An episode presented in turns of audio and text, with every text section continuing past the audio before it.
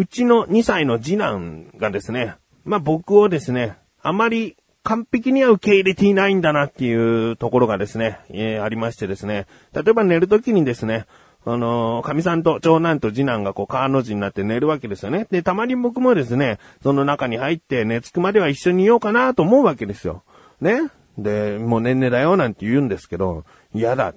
寝ない。パパがあっち行ってっていうことをですね、はっきり言うんですよ。まだ言葉ベラベラ喋れるわけでもないのにそんなことは覚えてるんですよ。覚えてるってか、そんなことは言えるんですよ。もう。で、渋々ですね。えー、だって僕が出ていかないと寝ようとしないわけですからね。えー、渋々出て行ったりするわけです。えー、でもね、そんな次男とね、最近結構ね、お留守番を二人きりでする機会っていうのがね、多くてですね。えー、で、とある日曜日だったんですけれども、あの、僕は、ね、お昼寝したくなっちゃって。で、12時ぐらいに寝たんです。うん。で、次男はその同じ部屋でブロックで遊んでたり、テレビを見たりっていうことをしていたんですけども、僕はもう寝てるから意識が一回なくなりますよね。で、意識が蘇ってきた時、でもまだ目開けてないんだけど、どうやら次男は僕のお腹を背もたれというか枕というか寄りかかりながらテレビを見てるっぽいんですよね。えー、で、あなんか寂しい思いさせちゃったかなと思ってね、手をこう握ってあげて、で、手をにぎにぎすると向こうもこう手をにぎにぎしてくれてですね、えー、なんかこうね、繋がってる感じですよね。でも僕はまだ意識は戻ってるけども目は開けてないんです。もうこのままもう少し、もう少し眠りにつきたいなーっていう思いもあったから。うん。で、そのままこう寝ちゃったんですね。しばらくして1時間ぐらいしたかな。意識がまた戻ってきて、今度はもうちゃんと起きようと思って、で、またですね、次男はその僕のお腹に寄りかかってて、どうやらずっとそこにはいたっぽいんですよね。えー、で、はっとこう、起きてですね、おはようっつって、おはようじゃないんだけど、おはようっつって、起きたよっつったら、なんかもう、泣きながら、うわーっつってね、こう自分の方に来たわけ。どうやらね、超寂しかったっぽいんだよね。いや、申し訳ないと思うよ。うん。あの、すんごい寂しかったみたいで。で、あ、ごめんごめんごめん、つってね。えー、もしかしたらパパが死んじゃったみたいなね。なんか、幼心なりになんか思ったのかな、みたいな。あごめんごめん、みたいな感じで、こうあやして。で、お腹空いただろうからなんかおやつあげる、つってね。で、あの、椅子に座らして、で、おやつをあげてたらですね、えー、泣き止んでます。まあ、喋るんですよね。何言ってんのか半分はわかんないんですけども、ずーっとわーねねえ、みたいな、なんかずーっと喋ってるんですよね。なんかね、もうすんごい、僕犬飼ったことはないんですけども、神さんの実家が飼っていたり、あといとこがね、犬飼ってたりっていう犬の習性っていうか、ちょっと知ってるんですけども、もう犬っぽいな、みたいな。その座敷犬のね、その行動っぽいな、みたいな。うーん、なんか、犬ってご主人様の横でこう、ちょっと寄り添って寝たりしますよね。えー、で、起きるとこう、喜んでこう、わわわわみたいな感じですんごいこう、顔とか舐めてきますよね。えー、で、なんか、こっちは、あの、おやつあげてるつもりだけども、なんか、ずーっとこう、わわわわわわみたいな、なんかずーっと喋りかけてきてる感じ。あ犬っぽいなと思ったんですけど、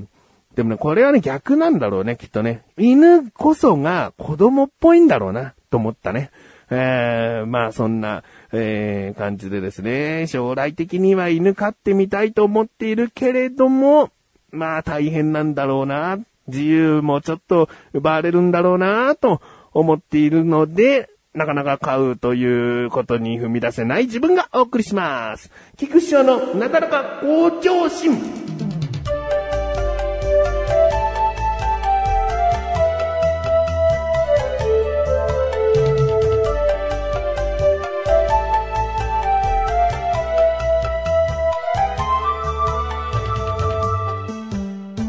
えー、このなだらか向上心でもね、前回、前々回ぐらいのあのエンディングあたりでですね、昭和層というね、共同ブログで僕は、あの、音声を配信していますよってことをね、ちょっと話したと思うんですね。えー、改めて昭和層、ざっくり言うとですね、あの、ポッドキャスト、ネットラジオを配信している方が集まって、えー、共同ブログとして、いろんな人たちが音声を配信するというサイトなんですね。えー、で、こちらですね、僕何しようかなっていうのをね、結構悩んでたんです。で、第1回目の配信の時には、何か人を招いて、人とおしゃべりをしたいと。で、その人というのは、なるべく自分のこう、慣れた、例えば横断歩道のメンバーとか、そういう知り合いを呼んで喋るというよりは、あまりこう、接していない方、うーん、まあ、頻繁に会う人ではないという人と喋りたいなと思ったんですね。うん。で、まあ、あの、昭和層というサイトで自分のこのメガネとマーニという名前で登録してあるんですけれども、そこのカテゴリーに行けばわかるんですが、あの、本当にね、ツイッターでちょこちょこっとやりとりした人とすぐ収録してみたり、あとは自分から、あーオファーというかね、えーどうですかっていう感じで声をかけた方とですね、お話をしていたりするんです。で、今ですね、全部それが配信されてるわけじゃなくて、もう収録は終わってるけども、ここから徐々に、えー公開していく、配信していくということになると思うので、えーまだまだ、あの、どういうものがあるかっていうのはですね、お楽しみにしていただきたいんですけれどもね、まあ、これをいくつかもう収録し終わっているものがあって、これをしてみてね、気づいたというか、あー思ったのはですね、僕はね、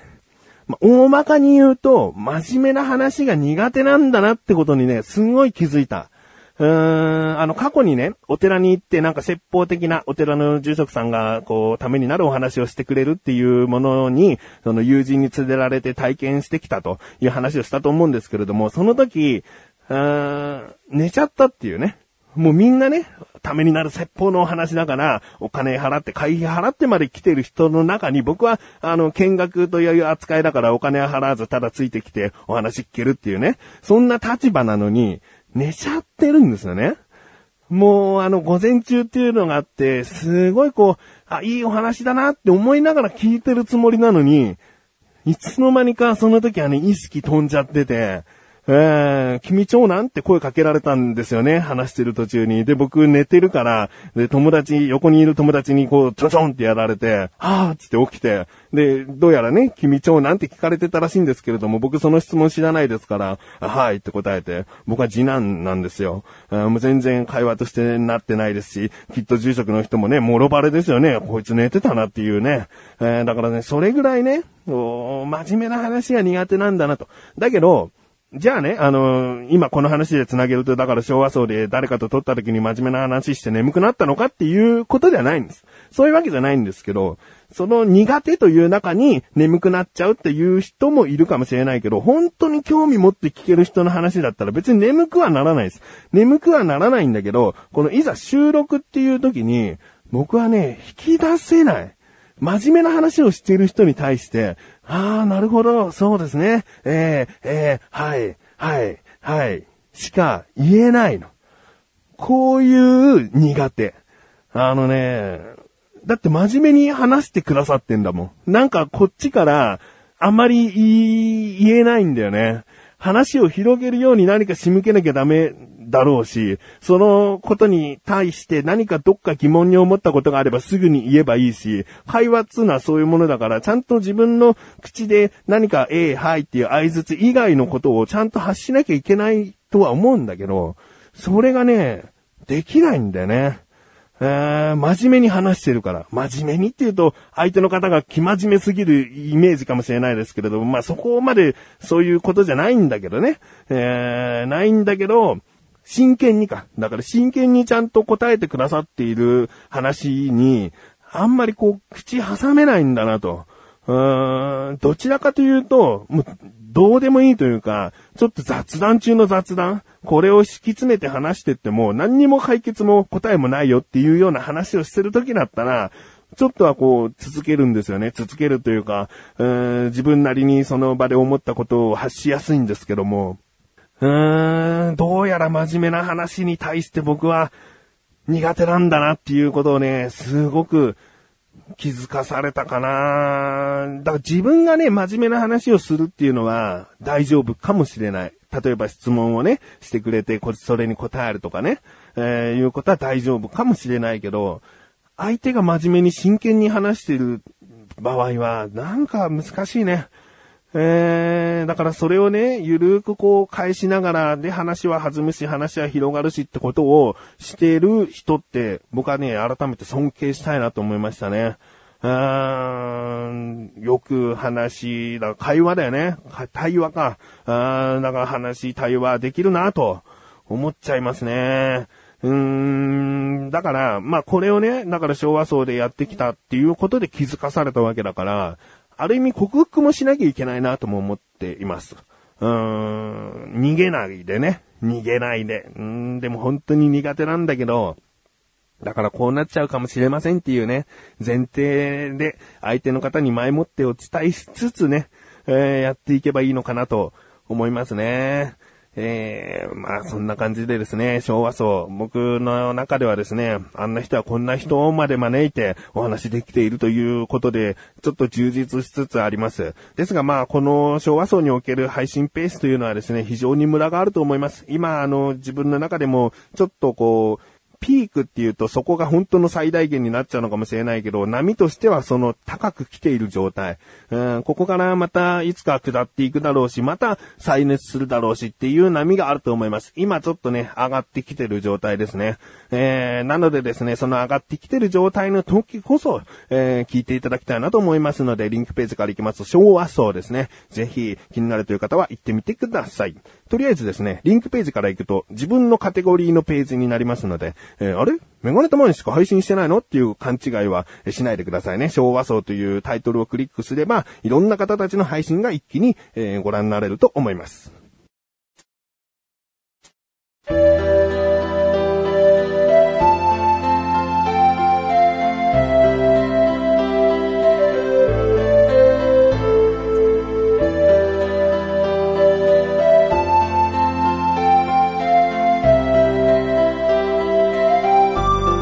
エンディングでーす。